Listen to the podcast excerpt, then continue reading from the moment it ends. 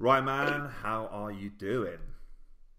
Not too bad, thanks, mate. Yourself? Yes, very well, man. Very, very, very well. Now, I'm excited to talk to you because obviously you've had some some pretty big things happen in, in, in the last few weeks. You've competed in Britain's. You put out a, a, a solid effort for your first time.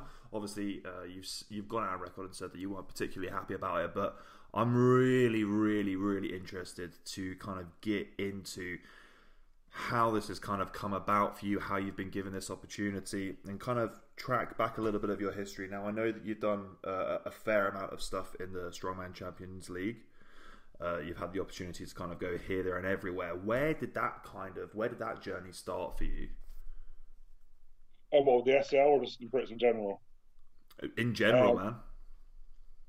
Well, generally been doing strongman six years. Um, started taking it seriously about two years, well, three years ago. And Rob Brampton had a word in my ear saying I need to start taking it seriously because I was still going out drinking and messing around.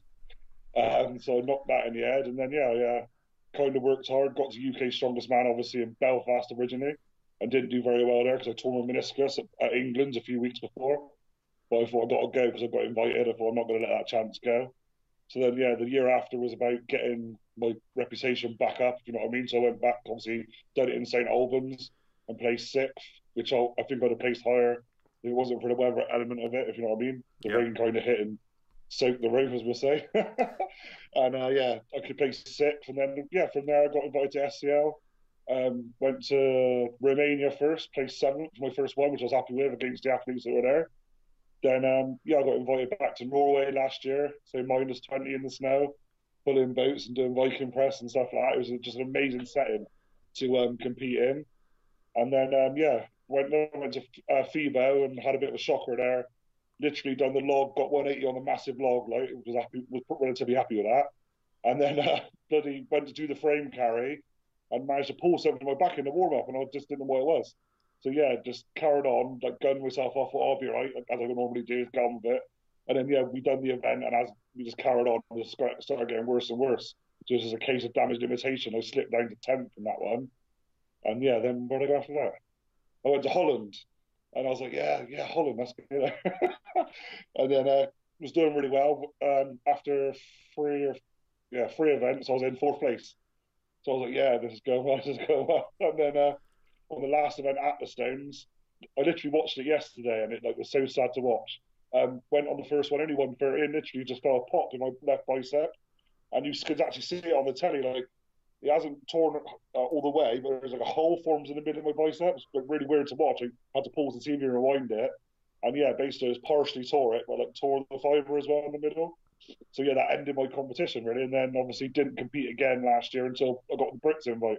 So then I started training hard about nine weeks out.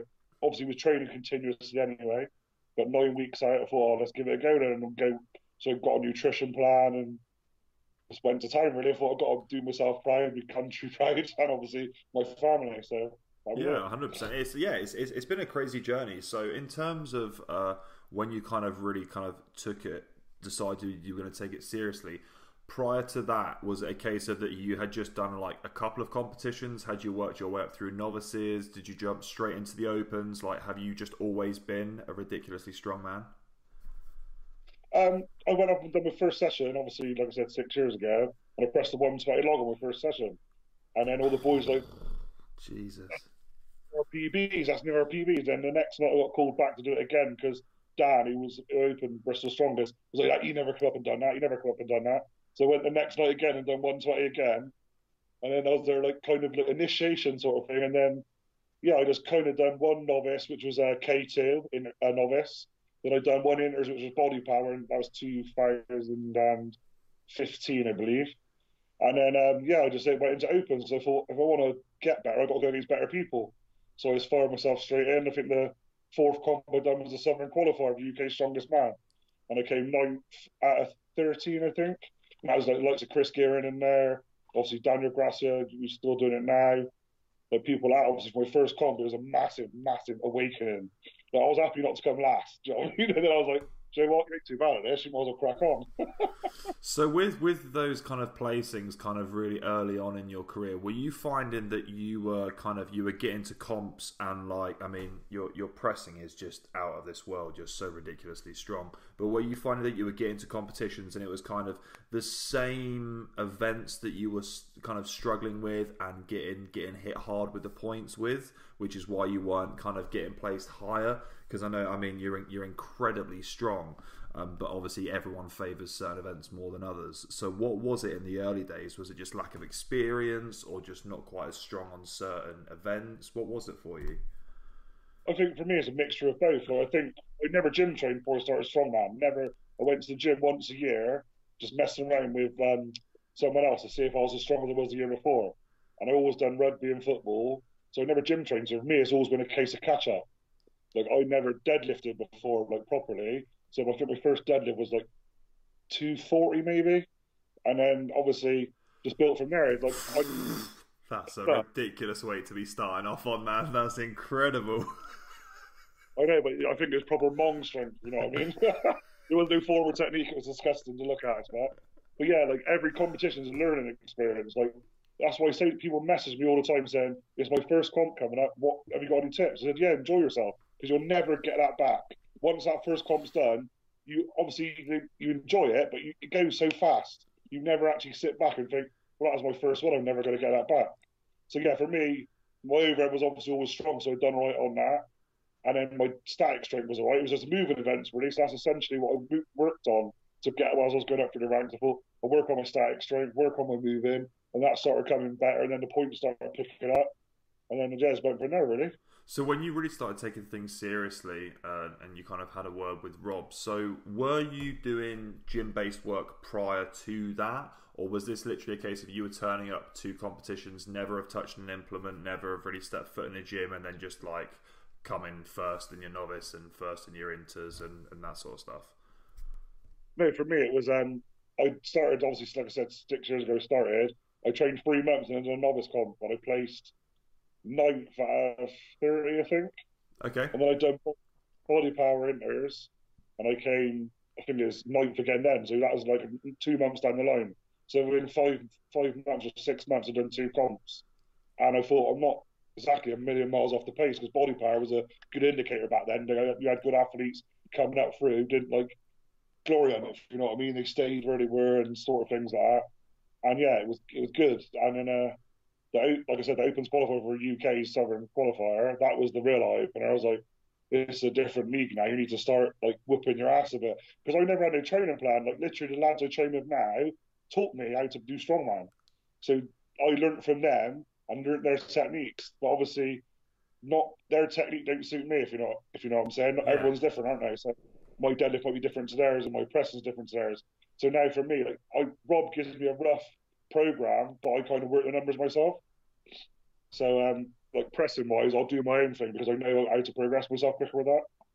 Okay, so, yeah. so, so it's a case of he's he's kind of given you the skeleton, a good training plan, and then you'll just kind of taking each session as it comes, seeing how it feels. If you're maybe going to push a little bit more on one day than the other, than you can do. Like you've got a little bit of flexibility, or are you kind of telling yourself before you go into a session, right? Today is a uh, 155 log for two, for three, whatever it is, and you just go in, hit that number, and you're done. Like, how do you how do you train that?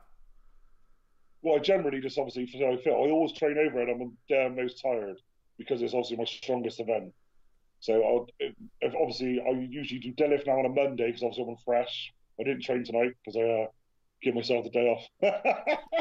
but yeah, yeah, I usually do deadlift on a Monday because that's for me is the one I need to work on the most. So basically, Rob gave me the rough plan. and I work the numbers from there, and then I do the assistance work like leg press or like um, lunges, stuff like that to obviously build the core stability and build the little muscles as well. And I do rows and stuff like that. But yeah, it is kind of structured a little bit, but it's also got freedom. So if I'm feeling absolutely hanging, I can just hit a certain number, like 80 or 90%, and leave it there, you know I mean? And not have to go and bust a gut because obviously I still work for a living, so my job's manual labour. So I'm working all day and then going training for three hours after. If I'm not necessarily feeling fresh, I won't go so hard. If you know what I mean. Yeah, I was gonna I was gonna mention that because of course you're you're are you a scaffolder? That's correct, yes, unfortunately. Yes, but as in like that, for anyone that knows that job, it is ridiculously manual and it takes so much out of you.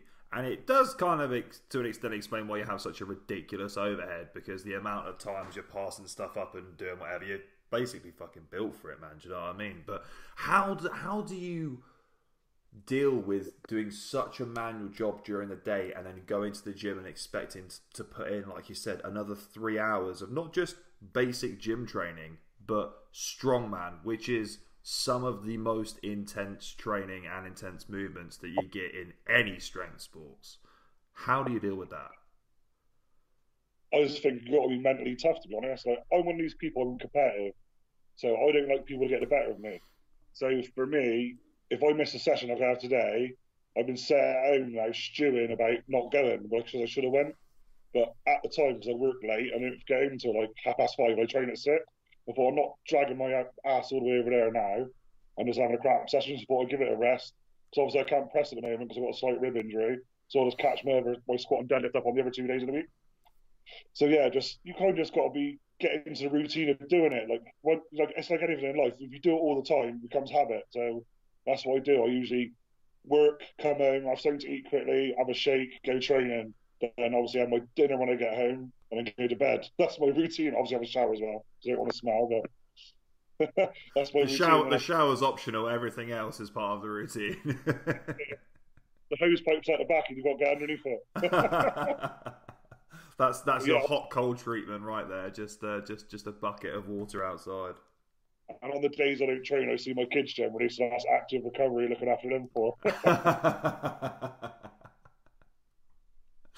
So, in t- in terms of your your training programs, uh, is it a case of that you're kind of you're having a look at your your up and coming competitions and you are working in the specific movements for the comps you have coming up? Or do you generally say as like a rule of thumb like i'm going to train log farmers yoke etc etc every single week and then you'll just play around with implements closer to the time how do you like to structure your training in regards um, to working towards the next comp well, for me, I generally do my obviously compound lifts, which is squat, deadlift, overhead every week without fail. So that's Monday, Wednesday, Thursday night. Obviously, my assistants work after, and then on the Saturday, I'll do comp specific training if I have a competition. If I don't have a competition, I'd work my weaknesses like I need to work. So, like farmers or like moving events or stones, because obviously, for me, I haven't done stones a lot of times. So I'm alright at them, but I want to be better. So I'm now going forward and going to try and do stones every single week of training, even if it's just light reps but just get used to the movement in between the stones, obviously breaking it down and becoming quicker. So I think you need to work your weaknesses when you can, because obviously when you're training comp- specific, well, word it, eh, specific, it's obviously harder to fit them in. yeah, yeah, of course. And and and in regards to kind of uh, highlighting your weaknesses, is this just something that you've kind of found yourself, or is this kind of something that you've kind of you've you've had friends say, okay, we, we think that you're not necessarily quite as strong as this or that, etc. Um, as myself, I've got to be honest with you, I'm my own worst critic. I hate doing stuff wrong. Like Brits, like looking back now, I think I had a good showing, but after the competition, I was fuming. But I didn't want to talk to no one. I was just like kicking myself. But like, yeah, identify weaknesses. You can just tell when you come to a comp. Like Brits were so fast moving, I wasn't prepared for that. Like the change of events was swift, you know what I mean. And a normal comp like UK's or something like that, you've got a bit of time to eat or you've got a bit of time to do something else. But yeah, I can identify my weaknesses myself because I know what I need to do better. So this time, I know I need to be more powerful. I need to be a lot more fitter, and I need to just move work my movement events again because I've obviously got them up, but it's not enough. So what you're saying is kind of like in your in your traditional comps, you're just given like more time in between events to kind of do whatever, get some food in, get different bits and pieces sorted, and you just found that everything was moving way quicker than you anticipated at Britain's, and you just didn't have enough time to recover and get the things in you usually would. I feel I didn't. I didn't eat the whole competition. Usually, I could snack on stuff in between because the the crew there was professional. I mean, they had a crew getting it on, a crew getting it off. It was done and dusted. Because obviously it's for television, so it was quick. But another comp's like say a local comp, they haven't got professionals as volunteers, so it takes more time. So then you got your time to have a little snack or have a little natter or a drink. This one was like boom, boom, boom, boom, boom. It, it caught me off guard a little bit, but I think it was it was a great experience anyway to to be in that job. I mean, because then you just know what's coming next time. Yeah, hundred percent. So with that, I mean, that I, I, mean, I could probably spend an hour talking about Britain's by itself because it was it was absolutely phenomenal. But for for you, obviously this. I mean, it's not your first big show, but in terms of that crowd, that arena, that capacity, just just being in that place, how did it feel? Was it was it did it feel alien to you? Were you uncomfortable? Were you lapping it up? Were you loving every second of it? Where was your head at? I'm a showman, so I love it. I'm honest. I like performing in front of a big crowd. I like to let people know I am, and they, they buy their tickets at the end of the day. So you've got to engage them. You've got to make them feel like they want to be there. I, I, I was it was a thrill for me. I've got to admit, I loved it. Like looking back now, like obviously you can see the smiles come on my face already. But yeah, it was a, just an amazing thing to do. And obviously, I'm competing on home soil for a year, so an SCL only last year. So for me, it was great for my family to come watch. Some of them, and it was just a nice to be able in front of an English crowd then cheering my name. Like I was doing the log, and you don't generally hear the crowd, and every time you press it, was like a massive roar. Like you imagine like a football match is exactly the same as that. It was, it was, it was brilliant, to be honest. Did, did you feel kind of obviously because you have the crowd there, you have just everything so electric, you've probably got so much adrenaline pumping around your body. Do you feel were there any moments where you kind of had to take yourself back and be like look right okay this is just getting a little bit too much now. I need to kind of straighten my head out. I need to, to, to focus now. I need to remove myself from this kind of area. Or were you just literally crowd was your energy get whatever you need to get done done with their help yeah crowd was my i think that's what made me get through the comp because obviously like i said before and I'm, I'm not making excuses i tweaked most of my ribs so I felt like I'd, I'd break my ribs, to be honest. So that's what got me through because I didn't want to let them down. And uh, briefly before Stones, I was having like a, I've got to admit, I was having a tear because I felt like I'd let myself down, let my kids down. And I spoke to Rob. He was like, "Mate," he said, "You're from Bristol. Who else has done this from Bristol?" And I was like, "No one." He said, well, "Exactly." So get your head out your ass and get on with it. And I was like, "Yeah, fair enough." Like he said, "Just go and do one stone."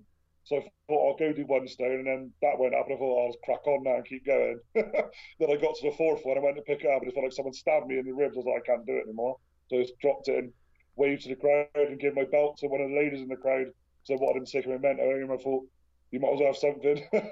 so I just done that. I love that. I love that, man. That's awesome. So uh, in regards to your to your ribs, do you know what you've done now? Because you originally sustained the injury on like wasn't it like event two or three or something like that, and then you just basically carried on through. Yeah, it was event three, the loaded medley. I tweaked them two weeks prior when we went out to train. I drove up to um, York to train on the kit, and the 150 keg I picked it up, and I just felt a pop, and I was like, didn't really notice it at the time. But when I was driving home, it got more and more tender. So I got home, got in the bath for like a good hour, used salts, like done everything I could, and it was there for a couple of days. And then I was like, oh, this is it's gone away now. I'm fine. So obviously me being me, do do do do, carried on. Literally done the duck walk, turned around, picked the keg up again, took two steps, and if you watch the video I posted, you see my posture completely change on the right hand side. So I dropped my arm lower to try and keep the keg, and I obviously managed to finish the medley. But yeah, it just felt I felt like an horse had kicked me, and that all that side had like gone real tight, and I was coughing. Like, I didn't have a cough before, so I had a cough for like two days after. It was just really funny and weird. But I think I strained my intercostals, which is obviously the muscle between the ribs. So obviously that all got inflamed and just obviously was causing me a lot of problems. So you, yeah, are you still struggling with it now? Is, is is it kind of hindering your training still? Yeah, I can't press at the moment. So I've done squat. I've done like light deadlift last week just to see how it felt. But even bend over to tie my shoe, it just feels like someone's giving you a rib shot. You know what I mean? So are you are you getting any treatment on it? Are you just kind of seeing how it goes? What what kind of stuff are you looking for? There's nothing they can do to us. It's got to take anti-inflammatories to try and bring it down, which it has been doing. I've been taking Naproxen for about a week now. There's nothing the physio can do because the muscles are so small they can't get access to them. It's like in between your ribs. So when you break your ribs and like you cough and it hurts, that's the muscles are obviously there. Look, so yeah, yeah, yeah. Just a bit. Yeah, it's, it's, it's a pain in the ass because obviously it, it, it it's annoying enough to interrupt your training and your training plan and your training flow, and it obviously means that it throws things off. So, have have you kind of got a rough idea of when they're they're kind of thinking you're going to be back to full fitness? And and if so, is it a case of that you're having to take it really slow, uh, or will you kind of be able to get back to, to kind of decent numbers quite quickly? I'm open to start pressing again next week. I'll give myself the aim to start pressing so I should be back by then. But I'm still going to continue to train around anyway because um, I'm doing FIBO in um, the start of April. So I'll be going back to Germany for SCL. And uh, yeah, I'm going to train, obviously training to get stronger and fitter for that because I didn't do myself proud last year, so I want to go back and rectify that. And, yeah. Uh, yeah, and, and, and how are you kind of going about doing that in terms of like with, with, your fitness and stuff? Is is this stuff just literally kind of doing more CV based work? Is it doing more kind of carry medley based events? What are you doing to kind of improve your fitness? Well, basically, like I said, once my ribs are healed, so I'll probably start event training next weekend. So I'm going to do a lot of like medley work, like I mentioned, a lot of conditioning work. Just basically throwing sandbags, chasing after like You've got throwing bags. I'll do some of that run after it. And it's basically going to put a little plan together. I'm always doing something. I'm going to swim on my rest days as well, just to get some active, more active recovery in. Just look after myself a bit better because obviously I work, like I said earlier, I work all the time, then train, and then obviously see the kids. It needs little time for recovery work.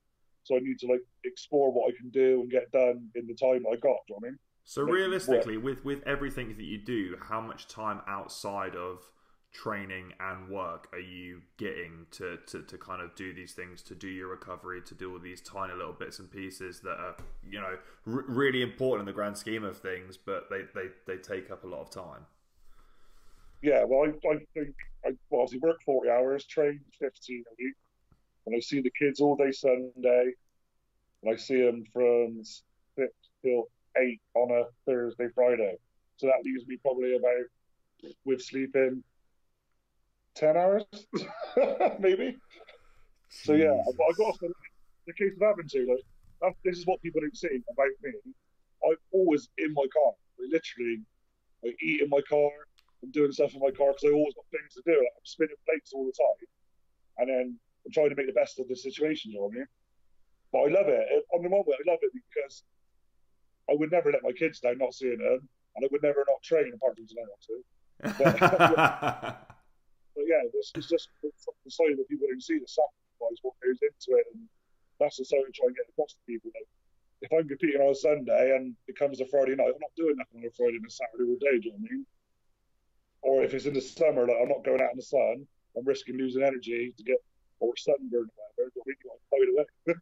Yeah, hundred percent. But but this is the thing, you know, when you get to the level that you've got to, when you've worked as hard as you have to get to where you are, you're not willing to throw it away because you know what you're capable of. You want to get better. You want to get stronger. You want to represent yourself more, and you're a hyper competitive athlete. Like you're you're never going to settle for second best. So regardless of the fact that maybe you're tired or you're aching or you've had a shit day or you haven't slept enough or whatever it might be, you know, you're always going to be there, apart from today, putting in the effort in the gym and, and, and doing the things that are necessary because you, you want to be better, man. And that's that's inspirational. You can't you can't teach that. You're just born with it. Do you know what I mean? I appreciate that. Thank you. I just think I'm a normal person, but yeah. Dude, trust me, normal people do not move the fucking numbers that you move. Not in a million years. Not even close. I don't even think you could use the word normal, man. You're, you're superhuman in, in that respect. It's it, it's crazy. So moving forward from here, kind of looking down the line, what is kind of uh, the the game plan for you? Obviously, you've got you've got FIBO, FIBO you've got S, um, SCL, you've now also got Giants Live in the mix as well. Stop it the dogs are arguing about. we got three dogs um... in the middle of the conversation. so, how are you going to juggle uh, all of these different competitions? Uh, obviously, they are all very, very demanding in themselves. The training is rigorous for every single one of them. Are you going to be a, a, lot more picky and choosy with your competitions coming into kind of this year and next year? Are you limiting yourself, or are you kind of an open book saying, you know, I'm just going to try and get as many comps in as I can at this level? For me, it's I think I don't. Well, I used to do like seven, eight comps a year too much, like trying to fit it in obviously the recovery and the training. For me, I'm probably to do three, maybe four. It depends on SL really, because if I put in some good results and make the final, I'm going to go. Do you know what I mean? It, it's it's hard to juggle and comprehend at a minute because obviously I've only done one comp and I wasn't overly happy with the placing, but I was good happy with the showing. So yeah, I think for me, I've got to judge it off the next couple of comps I do and go from there really. But I'm positive, well, 100% positive that I will be a better in England at the end of the year than what I am now. Yeah, and you can't ask for more than that. Do you know what I mean? You can't ask for more than that, and it's good that you have that level of introspect that you can kind of go into a competition and say, you know, I'm not kind of limiting myself to this. Let's see how it goes. Let's see how the events roll out. Let's see how the body feels afterwards, and then we'll kind of go from there. So, do you kind of uh, what what are your kind of core comps coming into this year? What are you peaking for? Um, like I said, I've got FIBO in the start of April, so now I've worked towards that. I got nothing else lined up after that. I don't think.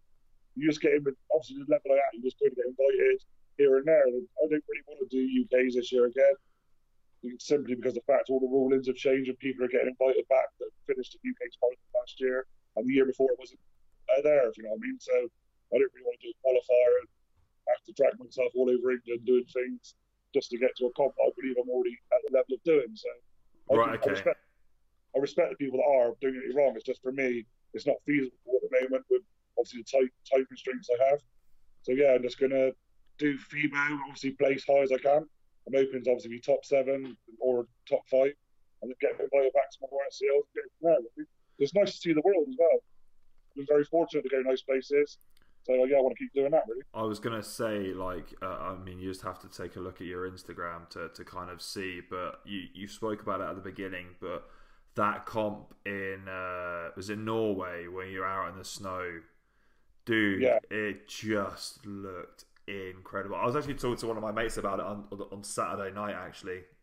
And I was saying just how insane it is, and like that, just just being out in the scenery, like it must just do something to you. What is it like competing out in the open in the freezing freaking cold, snow literally falling on you?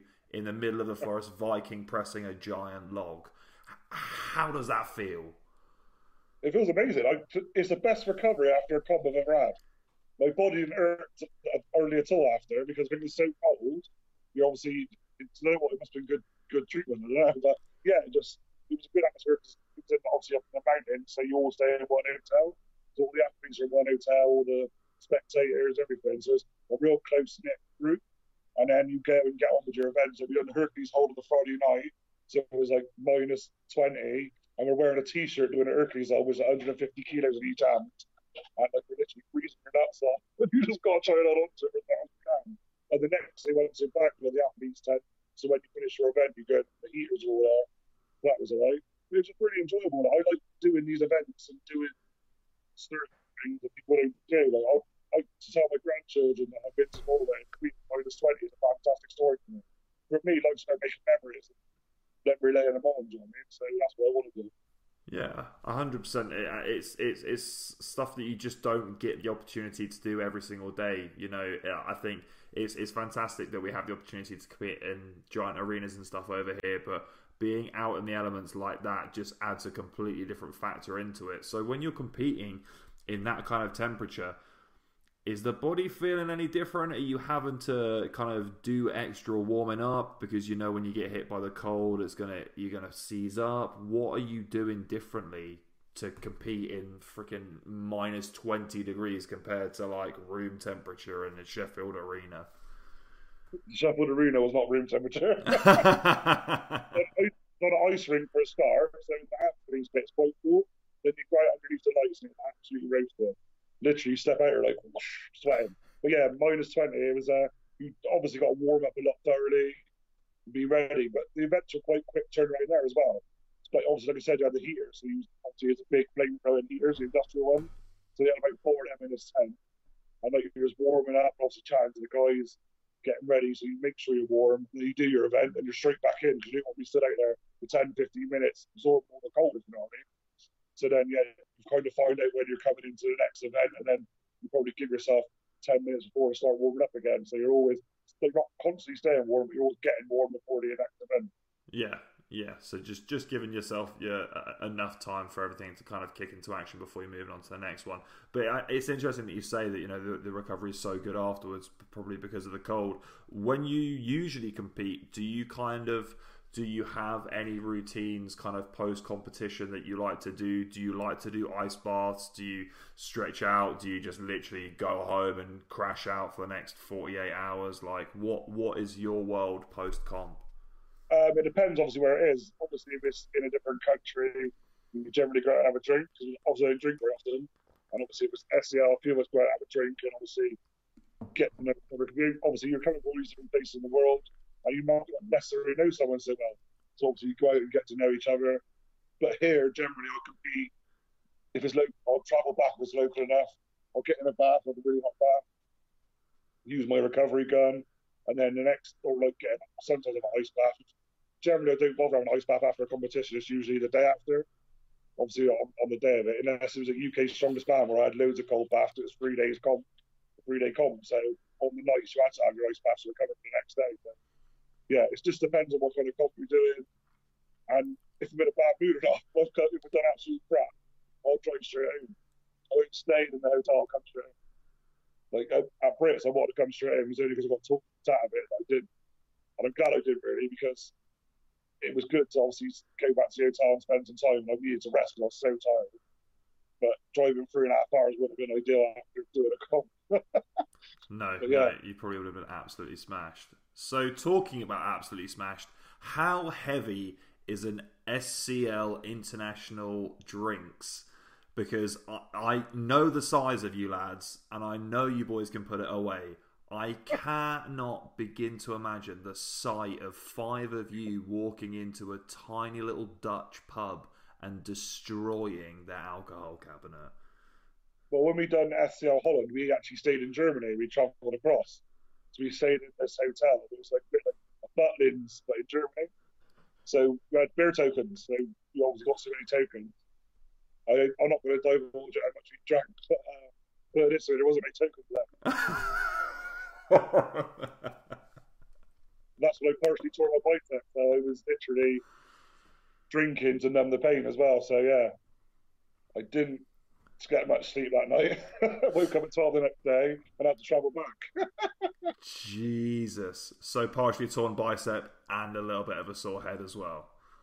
Well, I got picked up from the airport when I got home because obviously I couldn't drive. So someone kindly got the bus all the way up to come get me, and then I took about four tramadol, I think, in a space of too long, too quick. I'm puking up all the way home out of the car. oh my god. Like worst 48 hours ever.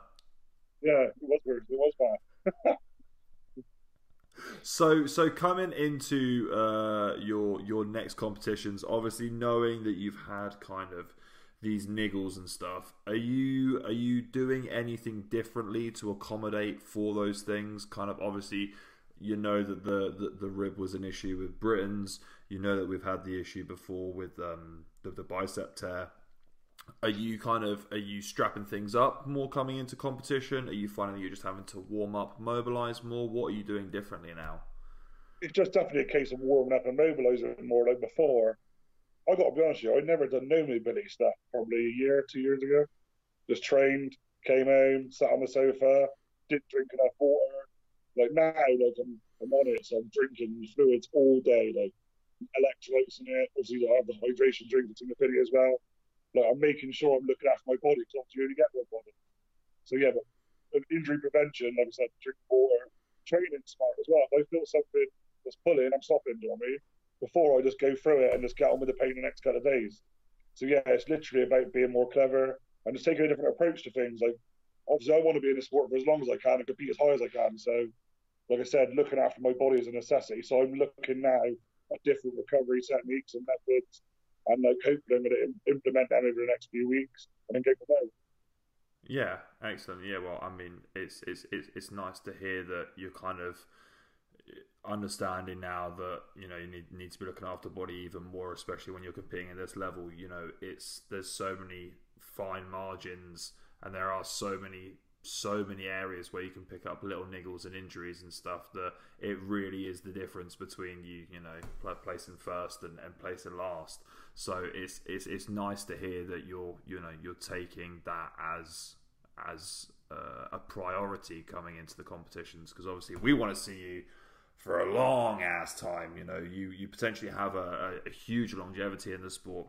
You're not old by any stretch of the imagination. you've got tons of years under, uh, uh, you know, to, to come in the sport.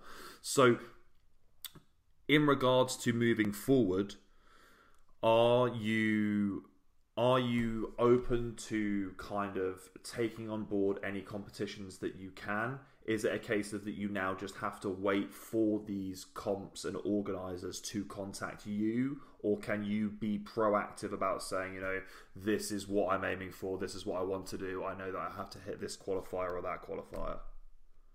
For me, obviously, been on kind of at a level where most of it's invitational. But if there's something crops up that I want to do, like like an event I probably haven't done before, do I mean? Like apparently there's one in Iceland going on, which is like a stone challenge I might go do it. I mean, I'm, not, I'm open to most things. It's just I don't want to do a, a, lesser comp, like obviously for lack of a better word there, to then risk doing a better comp. If you know what I mean. I don't want to like do something and then be knackered and not be able to do a, a, better opportunity two weeks down the line because sometimes that's a notice you might get. You might get two weeks later, someone say, "Well, listen, about someone's got injured. Can you do this?" And you're like, "Yeah, I can." But if you've done a comp and like tweak yourself, "Oh, sorry, mate, I can't. I'm injured." You lost your opportunity. Yeah, so it's a case for you. You feel like you kind of just want to keep your your books open in case something comes along, and that you can just literally snap up and go from there. Yeah, that's it. Yeah. snap up. so, so how how does it, it come about that you get invited to a platform like Giants Live? Like, how did that process kind of come about for you? How long ago did this start? Well, for me, I've been obviously seen Colin and um, Darren a few times at Body Power, and people have mentioned me to them, and they've kind of said, "Oh yeah, you're on our radar. You're on our radar." Apparently, last year I missed out on a place by the skin of my teeth, and then this year I was like, I was well, probably eighty percent sure I was going to get invited, but then that twenty percent creeps in, and you're like, "Well, I might have to you know, not pick me." And then I got a message on Facebook with Darren with my official invitation, and I got to be honest with you, it was overwhelming if I'm honest. Like I was like, finally, like I got to where I want to be. One of the competitions, I've hit another goal in my checklist, and I thought now it's time to work hard and obviously get better. And obviously, I want to go to world's strongest man. That's my major goal. I want to compete for my country. Like I said before, I want to make my kids proud, my family proud, and even Bristol proud. I love where I come from, even though I've got a dodgy accent. But, uh, I don't know. I, th- I, I think it's in contention with one of the sexiest accents in strongman. it's the housewife's favourite. Everyone's. Yeah, yeah, but mate, that, that's awesome. It's it's so it's so nice to hear someone that you know is is taking on more than themselves. Like I love that. I feel, I love the fact that you're you're not just representing yourself when you're out there, but you're representing your town. You're representing all of your friends, all of your family. Like it's it's so nice to hear someone that's so loving and humble and, and, and warm-hearted and just wants to go out there and like impress people impress the crowd get everyone involved like it's it's hard to find that combination of humbleness showmanship and performance and like dude i think you're doing it do you know what i mean I, i'm just trying to i was always brought up to be the way i am so i was trying to do my mum justice and conduct myself in a way that's positive and hopefully people take from it what they take from it. Like I'm one of these people that I don't necessarily care what you think about me, but I like to the people who I care about. I like them to be proud. That's what I aim to do every day. Yeah, hundred percent, hundred percent, and and you know if at the end of the day you've you've worked your hardest and, and you've given everything that you can, you can't really ask for more than that. Do you know what I mean? Like, it, it, no matter what you're doing, you can see that you're putting hundred percent effort. Whether you've got a torn bicep, whether it's fresh, whether it's an event that you love, whether it's an event that you don't. You know, you wear your heart on your sleeve and you bust your guts. And if you can't do something, you'll hold your hands up and say, "Hey, you know, can't do it," but you're gonna go with everything with a thousand percent, and that's what I love, man. It's it's strongman is that as a sport. You know, it's an everything or nothing. And when you find people like yourself who literally go out there and give everything, it's really, really nice. It's really nice, and I think it's, it's it's inspirational as well. You know, I think there are a lot of people that will kind of listen to your story and realize, you know, okay, this guy hasn't been doing it for a crazy amount of time. You know, he never stepped foot in a gym previous to this. I definitely have an opportunity here to follow in his footsteps. Like, I, I, I think that your story is very, very unique in the sense of that you really did literally come out of nowhere. Yeah. Well, that's it for me. I to... Shush! Sorry, dogs are barking. so, intruders coming yeah, um, for me, like, strongman's a lot more accessible when I started. So, like, people could go in a different weight category, or novices and interns, or first timers, they could do it. I've always said to people, people say, oh, I wish I'm like you. You should never wish to be like anyone else. Be the best you can be and enjoy yourself. That's what it's about. I don't wish to be Eddie Hall. I don't wish to be Laurence Shahlaei. I just want to be me and just get on with it and just have a laugh while I'm doing it. And that's what I try and do. I try and enjoy it as much as I can for as long as I can. That's so refreshing. That's so refreshing to hear, man. Just literally just enjoying being yourself. Because I think it's so true. And I, have spoken about this with many people on the podcast before.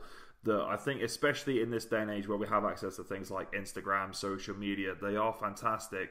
But, you know, we do constantly get bombarded every single day with, you know, okay, they're lifting more than me than this. They look better than me than this. This and you end up going, okay, well, like I want to look more like that. I want to look like this person. I want to have that physique. I want to be able to do this with that implement. And people start to fall into that trap of wanting to be more and more and more and more like people that they idolize. So it's so freaking humbling to hear someone be like, you know what? Like, as much as I respect Laurence, like, yeah, fantastic, incredible, but you do you, mate, and I'm to do me. Like, yeah, that's wicked. I love Lars, I love Rob, I like Eddie. Like, I was I just like enjoy being myself more. I like to have a laugh. I, I don't take much too seriously. Like even during I'm competing, I'll still have a laugh with different competitors. I'm not only who sits in the corner like giving people the eyes back. I just have a laugh and wind people up and try to make light of the situation because we're all in the same boat. So you might as well enjoy it while you're there where you can. And the results, I just do the best I can. The results will come at the end of the day. You just got to keep working on it. How do you find your other competitors deal with that? Because you know I've been, I've been to a couple of competitions now, and you can you kind of get a vibe for it, and there there are very much those people that are like, don't talk to me. Like if you come anywhere close to me, I will stab you in the face. And there are those people that you know from the get go are cracking jokes, they're saying hello to everyone, they're making people laugh. There's really that big split. So when you have like a big personality like yours, and you come into a to a scene how does that change things up? Like do you do you find that you kind of tone things down a little bit the first time you meet people or are you just literally like out there and people are like who the fuck is this guy? Like will this guy please just shut up? I'm just me like i i can't i don't ever water myself down for anyone. Like i'm an honest person. If i don't like you i don't speak to you. That's it. If i like you and i speak to you and i insult you we're good friends. That's that I'll walk into any room. I'll just be me. And I've got to be honest. People either love me or they hate me. People say I'm brash. People say I'm. Some I've been called a bully before because I've been having a bit of battle with someone and I've said something that they might have offended them. But I've always said, if you've got a problem, you can speak to me and I'll apologise. Do you know what I mean? If I've upset you, I don't set out to upset you. I say, I'll have a laugh. Everyone gets the same treatment. Not, it's not a single one person. Everyone gets the same. And I think people are so offended nowadays by anything it's, it's just bad culture to be in. But yeah, hundred percent. Yeah. But it's the best way to be. You, you, you've got to be you because, especially at, at this level, you know, and especially with things like social media, it's like people see through the BS. Like if you're not being you, people know about it, and then you start to get a reputation for being a false person. When you when you go out there and you live your life online, and you have your YouTube channels, which obviously you just started up, you've got a big Instagram following, people are going to get to see the real you, whether you want to put it out there or not. So it's nice to to know that you're owning that, even to a point at which you feel like it's rubbing people up the wrong way. Like that's so awesome, but it's it's nice to find people that are happy being them. Like that's cool. the thing is, I learned from an early age you can't please everyone. You can't be everyone's friend. People are going to like you or they're not going to like you. So if you just stay true to yourself, that's their choice. It's their problem they don't like you. It's not my problem. It doesn't impact my life. Yeah. They're just a part of what I'm doing. Their opinion does not necessarily matter to me. But I'll still be polite to them. And in, the, in that circumstance, unless I actually hate you, I won't speak to you at all. I'm, I'm, I'm, glad that we're having a conversation then, because then, then uh, I, am in the green. It's all fine. you are. so I, I, like to wrap things up the, the, the, same way with with every guest, and I'm really interested to see where you're going to come from uh, with this. So I want you to, for a second, imagine you're taking a step back in time and you're going back to visit your younger self. You know, probably 12, 13 years of age you haven't really formed that many opinions on things. You don't really have the, the, the great knowledge that you have now. You're allowed to uh, give one bit of information, a bit of knowledge, a bit of wisdom, whether it's a quote, a mantra, a way to live your life. What do you, what information do you give to your younger self to help you through everything that you've had to go through to get to where you are now? Um, don't believe what everyone tells you follow your heart, always put the hard work in, and don't take anything for granted because tomorrow it could all be taken away. So true. So true, so true. I love every single one of those. That hits the nail on the head, man. Look, it has been an absolute pleasure, man. Thank you so much for coming on. Obviously, you've got some big, big things coming up. You've just started up the YouTube channel as well, so if there are people that are listening, please go over there and, and follow Ryan because he's going to be putting out some, some pretty decent content. It's looking pretty good so far, so I'm very excited to see what you're going to be doing with that. Obviously, always popping off on social media. Literally one of the funniest Instagram stories I have ever seen. Uh, the, your singing is just to die for, and it brightens my day every single day I get to watch it. So please give us more car singing. We love it. We love it. Thank you very much for coming on, man. I really, really appreciate it. All the best for your coming upcoming events. Obviously, massive luck with FIBO, and we hope to see you on the Britain stage, the Europe stage, and of course the World's Strongest Man stage at some point as well, man. So all of the best with that. Thanks for having me. I really enjoyed myself. Excellent. Have a good one, man. Cheers, bye.